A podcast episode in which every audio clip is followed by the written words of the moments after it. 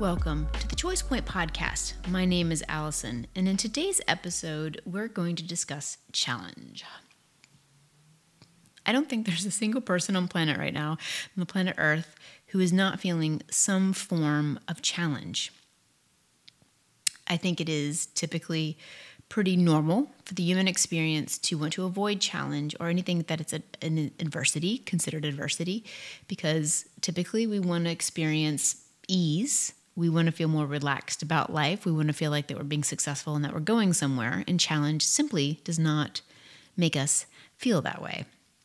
But what inspired me to discuss this was um, I, I, saw it somewhere and I don't quite remember where I saw it, but it was your greatest challenge is your greatest gift.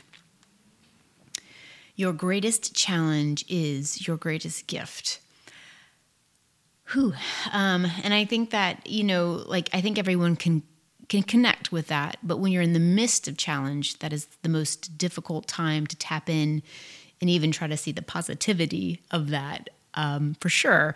But I think collectively we can all say, yeah, sure.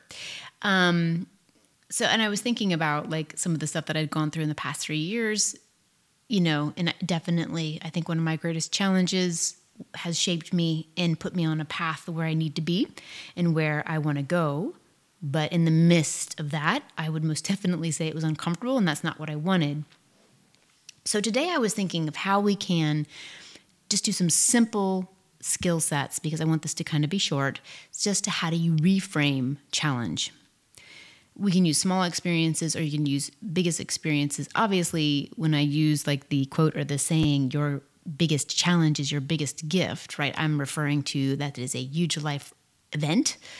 But you can you can look at small things as well. And if you're in the habit of being able to reframe them and seeing them, then when it comes to bigger stuff, you can see the gift of it. So, first of all, let's put challenge in a new context. If you're thinking about challenge at all, challenge is simply just an obstacle it is something that stands in the way or something that you perceive that stands in the way of something that you want, something that you want to achieve, attain, or become. And it's simply in your way. Your desire is to be on the other side of it, so then you can be in that state of being or attaining or having whatever it is, whatever it is that you're trying to work towards. So when I look at challenge as the obstacle then I need to look at it as the very thing that I need to get through in order to have and become. And when I'm when I'm starting to look at it in that context, now I have something kind of a linear projection, a projection, if you will, or something that my brain can hold on to that now knows how to problem solve. So, the steps of problem solving can be, and as usual, they're going to be the usuals, is a process of getting the information out. I typically love journaling. Uh, I'm a journaler. I get up early in the morning and I journal. I journal my goals. I journal some things that I want to see happen. I journal some of my setbacks and what frustrates me. I'm pretty clear in my journaling, and and you should know that most of the most successful people typically have this habit. I think it's a way to process, to orient the brain, to focus on what it wants to achieve for the day. And it's just a great and powerful tool. The other type of journaling that some people find really beneficial, especially if you are in the midst of um, a big emotional challenge, would be purging journaling. Um, Julia Cameron, The Artist Way, uh, had morning pages, which is basically the same thing.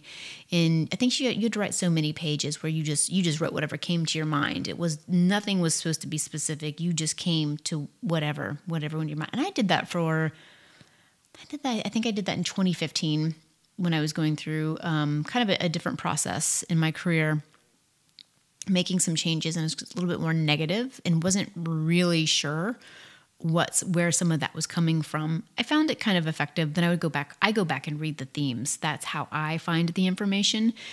Um, so I, I suggest that from time to time, but I would definitely put a time limit to it. I would say like 10 minutes, like just purge, and then complete the journal exercise, then listing like three goals that you want to see happen that day. So break things down. So use journaling as an effective way to gear your brain towards working towards those micro moments, if you will, to achieve your goals, or keep yourself aligned to your goals so that when you're feeling the challenge, you have or will be focusing on a plan to get through the challenge.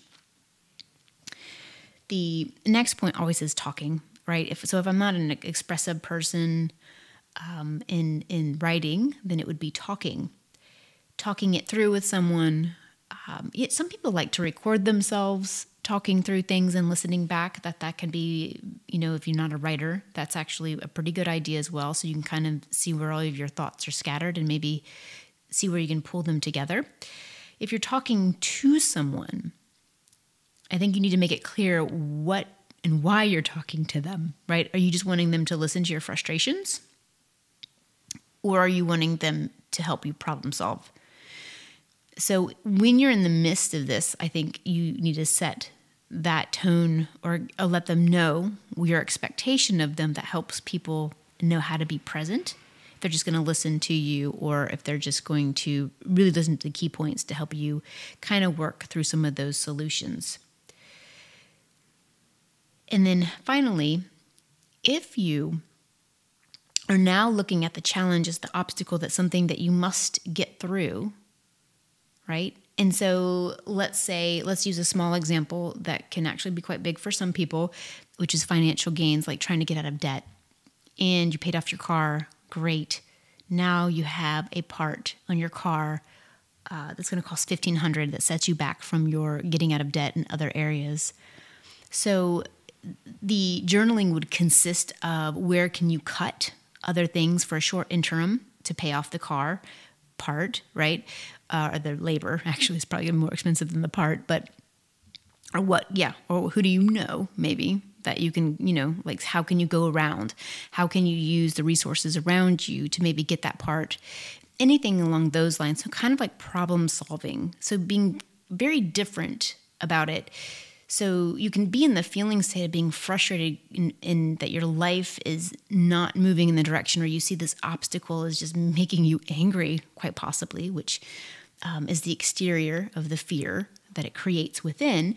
But but kind of like if you look at it as going it now as problem solving very specifically and, and how to have alternatives and you journal or you talk about those alternative points of getting you out of that situation, you're going to start looking at challenge as a very, very different experience.